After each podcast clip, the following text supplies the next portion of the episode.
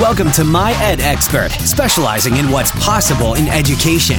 By merging research, practice, and passion, we provide insights from top educational thought leaders for right now implementation. Now, here's your host, author Susie Pepper Rollins. I am so glad you joined us today. So many schools are somewhere in the process of implementing one to one classrooms. Some are just starting, others have been at it for a few years now course, we all want this to be a really successful experience for our learners and for us. So I'm so excited to have Dr. Monica Burns with us today. She is one of the world's leading experts on maximizing digital tools in the classroom. She's going to help us out a little bit and provide us with her top tips for the successful one-to-one classroom. How are you, Dr. Burns? Oh, I'm so glad to be here with you. Well, I'm excited. And this is an encore with her because her first one had so many listens and it was just so wonderful. So I want her to, us to dig in a little bit more on this. And I want to tell you a little bit about Dr. Burns. Um, it's hard to find anybody who has a deeper expertise than Monica. She's the founder of Class Tech Tips, and that website is classtechtips.com, and her Twitter is at Class Tech Tips. So she's consistent, if nothing else. Um, she has written a lot of books. Uh, her most recent one is with ASCD Tasks Before Apps. She's written a couple books with with Corwin, one of them being hashtag formative tech. And what I really appreciate is she's also done books on literacy strategies. And Monica, when you hear her talk, I'm just going on and about your girl, but you know, she has a deep passion for kids and she's been on the front lines of implementing this one to one classroom. So there's really no one better to talk to than Dr. Burns. So I want to jump right in with some questions here. Why do we even want to do this, Monica? What's the best thing about a one to one classroom? So what gets me so excited about using digital tools in the classroom is providing more opportunities for students, more ways for them to access information that's meaningful to them and that's at their level, that is connected to them because they need to listen to something to understand it better, because they need to see something to understand it better. And it gives lots of ways for students to apply what they've learned and show what they know. Well, that's great. And you know, we're going to be the, before you know at the beginning of the school year. I'm in the South, so we like to start our kids when it's 117 degrees out. You know, get them at those buses, you know, when it's super hot. But I know other people don't do that, which is really smart. So in the beginning of the school year, and what, you know, how do we get started in terms of parameters? I know that's got to weigh on teachers a little bit. Like we're all excited about using the technology, but what, what's some guidance you can give teachers on classroom protocols? So I think it's so important to be realistic and to acknowledge the logistical challenges that might come up. It's silly to pretend like everything will be perfect all day, every day, just like any type of classroom management challenges you might come across or that might evolve over the course of the school year. So keeping that in mind and being realistic and saying what's going to work for me right away, what's something that I want to build my confidence at, you know, working with students when it comes to digital tools. And of course, taking some of the things that we've always done um, and making sure that they align to what we might do with digital tools. So when it comes to kicking off, you know, those first six weeks of school, um, really with a lot of strength and patience behind it. Um, building routines doesn't just have to be how to line up to go to the lunchroom in an elementary school classroom or how to turn in work um, in a high school classroom. It's really about making connections to all the expectations across the school year, and that can include digital tools. So it might take a little bit longer for your elementary school students to find their spot on the rug during those first few weeks of school, but we're all patient in those moments. We know that there's a routine that's in place that we need to help students through and give them an opportunity to practice. So I always encourage teachers to take that same mindset of getting kids like in the zone, building routines strategically with technology, the same way we would if we were talking about composition notebooks. You know, um, it, uh, listening to this, I know some teachers, if we're new to this, and I was in a district not long ago, and this will be their very first year to implement this. So it's got to be a concern with some teachers about what do I do if students are, get off task? They're on a different app. They're on a different site, you know, than they're supposed to be. That's got to be a worry. Do you have some, some helpful tips on that? Absolutely. And so there's definitely challenges when it comes from, you know, that sort of classroom management. And my kind of feeling about it when I was a classroom teacher, you know, is that there's going to be moments where we could do the same thing on pencil and paper, right? And that we would do on a digital tool. And hopefully it's not substitution like that all the time. And there's reasons we are using digital tools to elevate those experiences. But if I taught, you know, for seven years without uh, a uh, iPad or interactive whiteboard in the classroom, well, I can keep working through this material without it as well. Same thing if the power goes out, right? So if there's a student who's not going, who's you know not going to be able to handle being independent right away, we're going to work with them to build those skills to be independent and responsible. Well, then we can have them working in a more traditional manner. I would hate to think that anyone is being punished by getting technology removed from them because that's not what it's about it's about really giving kids opportunity to practice using uh, tools right in the context of their learning. So the same way that in the past you know if you had a delivery of newspapers to your classroom and students were searching for a current events article you know a couple of your kids might flip to that one page with a news story you don't want them to read. Um, we would use those same sort of strategies of being proactive of modeling best practices of thinking aloud for students um, when we have students working within on online spaces. So, right, setting expectations, having consequences, modeling um, best practices, those are things that happen without technology, and they can absolutely happen with technology too. So this may seem like a crazy question, but something that I was thinking about is, you know, we get back to our, our buildings, we want to get our rooms ready. And, and with technology, are, are there some ways that we should, or not maybe should, but some recommendation, recommendations you would have for room arrangements? Yeah, so I think when it comes to having students on devices, we still want them to be able to move around, to be able to jump into a small group, to sit side by side with someone and be able to talk about what's going on on their screen the same way they might lean over during a literature circle or book club meeting and talk about their book or be side by side during a science experiment. So I think being flexible with seating um, is really important so students can still jump into groups, move around with their devices. You know, there's certain logistical things that you want to think of if you are projecting something on a large screen that you want students to take a peek at and look at over the course of the day. You'll want to make sure that that is clear and easy for everyone to view. Um, and you'll also want to think about some logistical things when it comes to charging devices and what your routines are if a student's device isn't charged when they come to school or if the Wi-Fi is down one day um, because it's stormy out or whatever it might be. Those are all things to take into consideration when planning. And you know, just just something else that just hit me. I've, I've been in buildings where uh, it's bring your own device. So are there are there different challenges for those buildings that are going that route? So I think when it comes to BYOD, you know, some people will view, you know, certain challenges and other people will say you know there's benefits to it as well. Students are using a device that's their own. It's within an ecosystem that they're learning how to manage independently. You know there's a lot of wonderful things that come from that. Um, the logistical challenges tend to be getting everyone connected to a network um, choosing um, online resources that are accessible from multiple devices. So i try my best when i am working with teachers. I'll be in Texas the next week and a half doing a few different um, sessions and professional development learning opportunities for teachers. And so in those cases, when I come in, to a school or I come into a regional event or you know national event, I try my best to share things that are device agnostic or BYOD friendly. So anyone can pull up that uh, movie making tool on their web browser, or this video response tool works on an iPad and a Chromebook. So, thinking about what the task is, right? What is it I really want students to do? And then saying, okay, here's a couple ways they can do it is a nice way to work around everyone having a different device.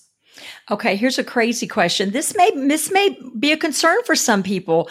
What if I'm new to this and I'm I'm doing my best on this, I'm a little nervous about it, and I realize I think my students know more than me. Is that okay? I think it's an asset, right? The more knowledge that there is in the room, right, the better. And I think being transparent and saying, I know I'm trying this out. I'm excited for us to jump in and having students say, Oh, did you know you could do this? Or when you press this button, that happens, right? Those are things that can be extremely useful. So you might have, say you're working with the same 30 students all day long. You're in an elementary school classroom.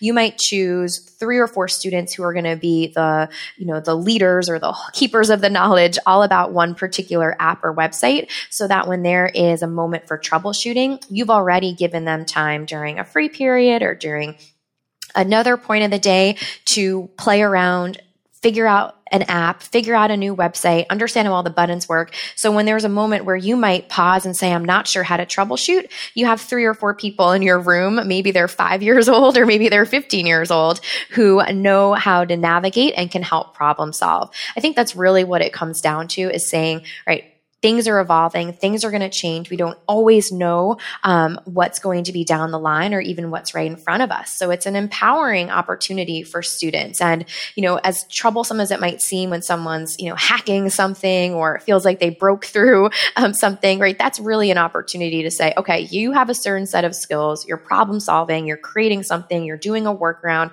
Now let's take that and let's readjust and realign that with our priorities inside the classroom.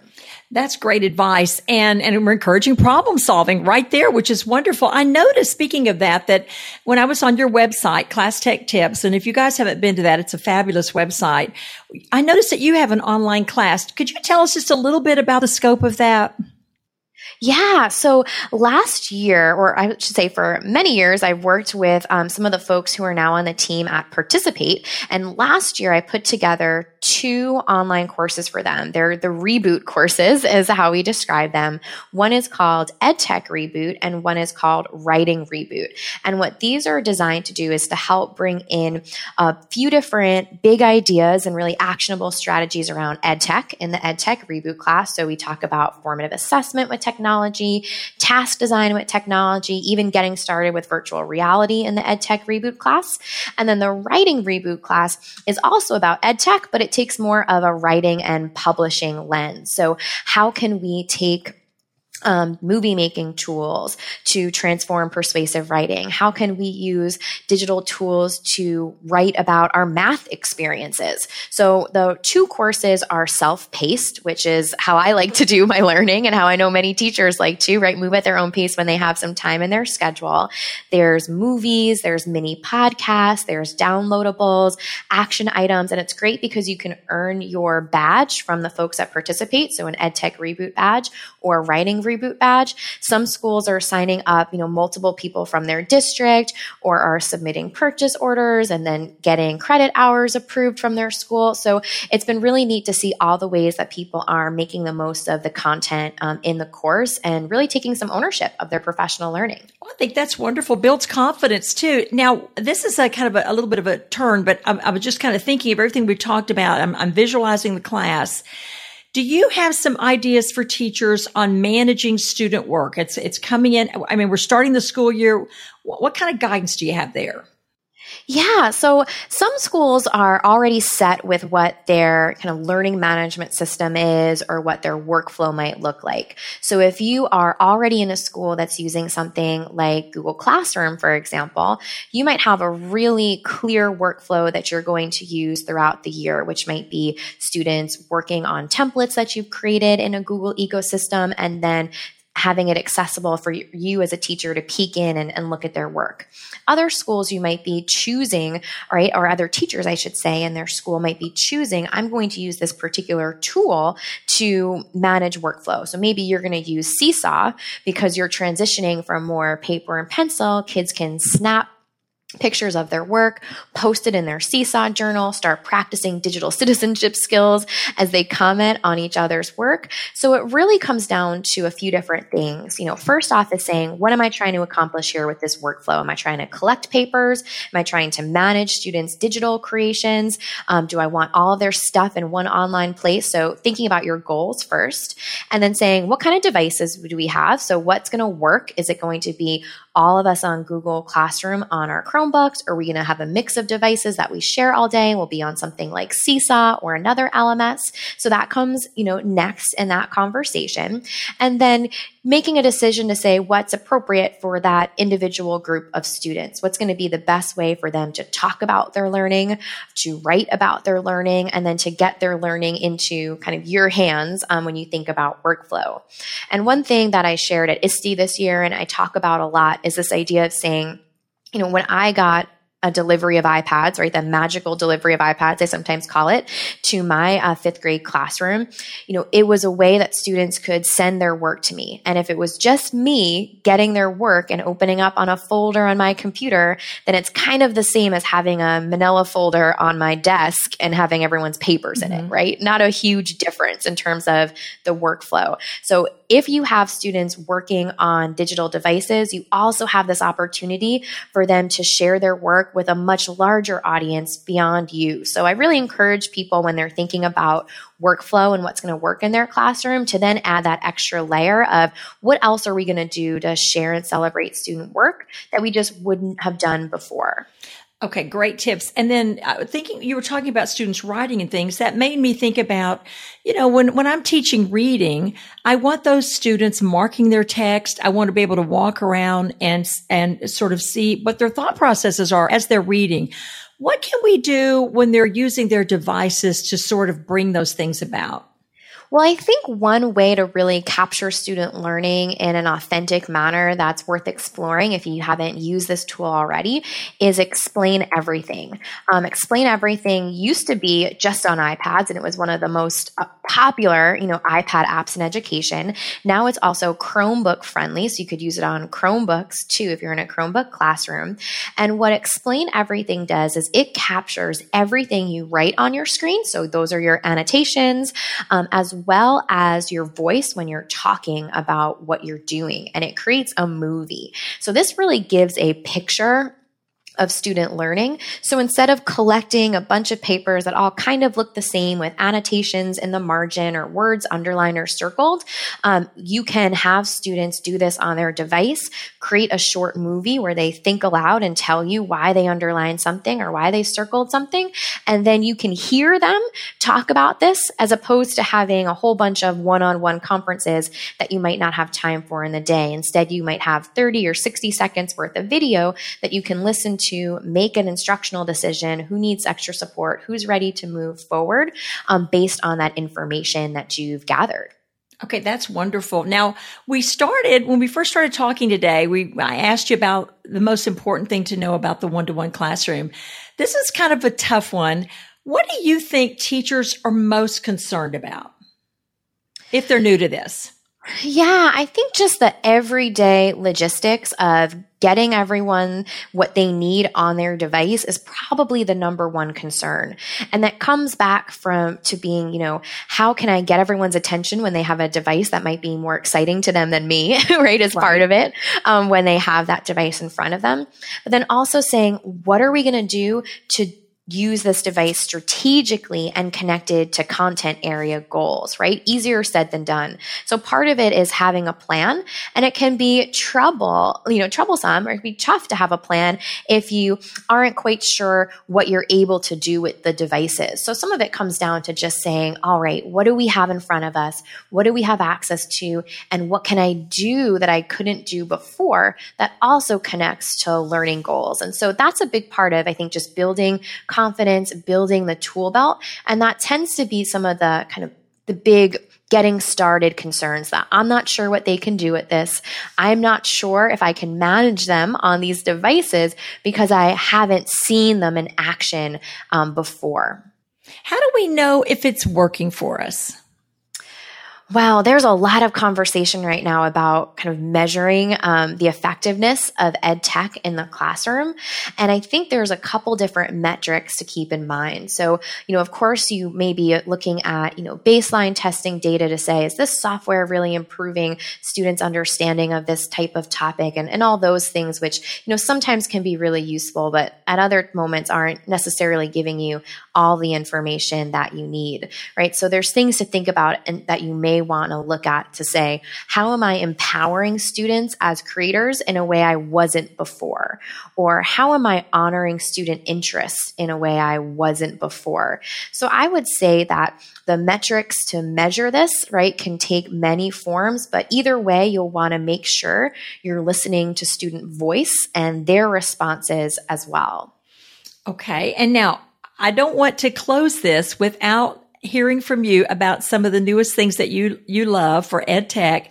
I want you to tell us something that's caught your eye recently. And I, you just, uh, and for everybody listening here, Monica just posted a Spark video graphic organizer on her site that she just posted. So tell us a little about that and some other things that you've seen lately that are just like super enthused about. Absolutely. So I'm a huge fan of the Spark tools. I had a chance to, you know, speak at the Adobe booth at ISTE this year, and I love sharing the Spark tools because they're free, they're K-12 friendly, so you can use them on lots of devices too, Chromebooks, iPads, you name it.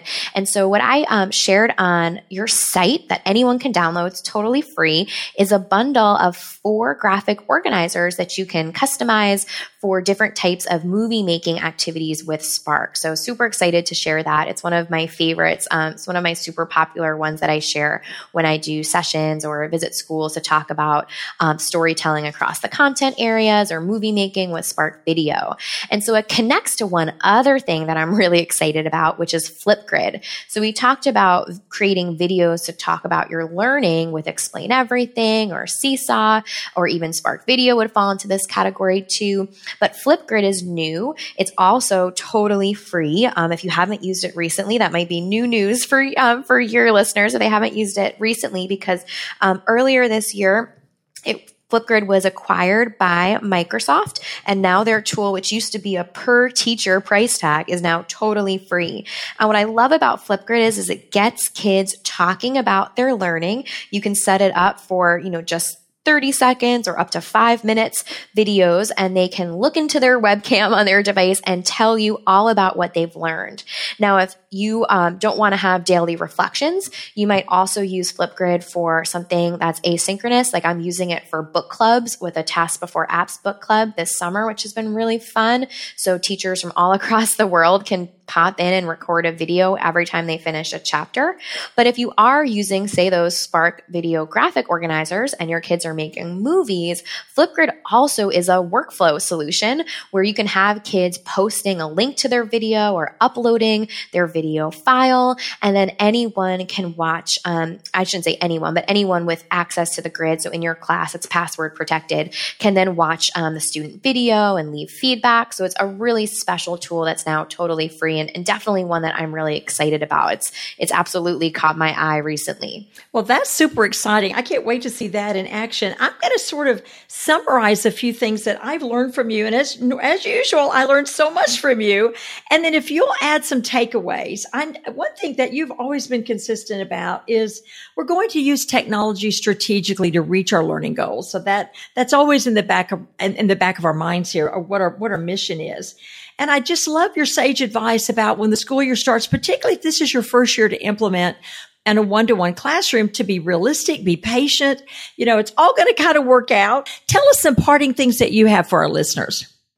So one big thing I would say to take into this school year is to think about how you can get kids talking about their learning and how you can use open-ended creation tools because some of the, you know, issues of getting started with technology is that there's so many tools out there and you don't want your tool belt to feel too heavy. So choosing open-ended creation tools that allow kids to capture their voice is a great way to get students telling the story of their learning in lots of different contexts and lots of different activities, um, as well as as giving you an opportunity to hear from every child. So the more that you can choose an open-ended creation tool, maybe it's a movie making tool or screencasting tool, and the more that you give opportunities for kids to talk and capture their voice, I think the more successful you'll feel on bringing in new digital tools into your classroom um, this school year.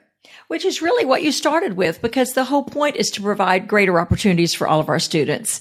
So that's a great way to, to close. And Dr. Burns and I don't want to finish our podcast off without thanking every educator out there for all you do for your kids every day. It is the best job in the world. It's a challenging one. We're both lifelong educators, but we so appreciate all the things that you bring to the classroom every day.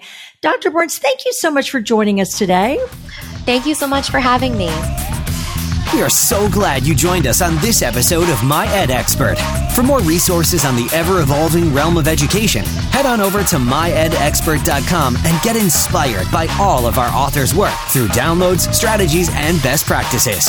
While you're there, hop on to get updates right to your inbox because you don't want to miss a thing right here on My Ed Expert.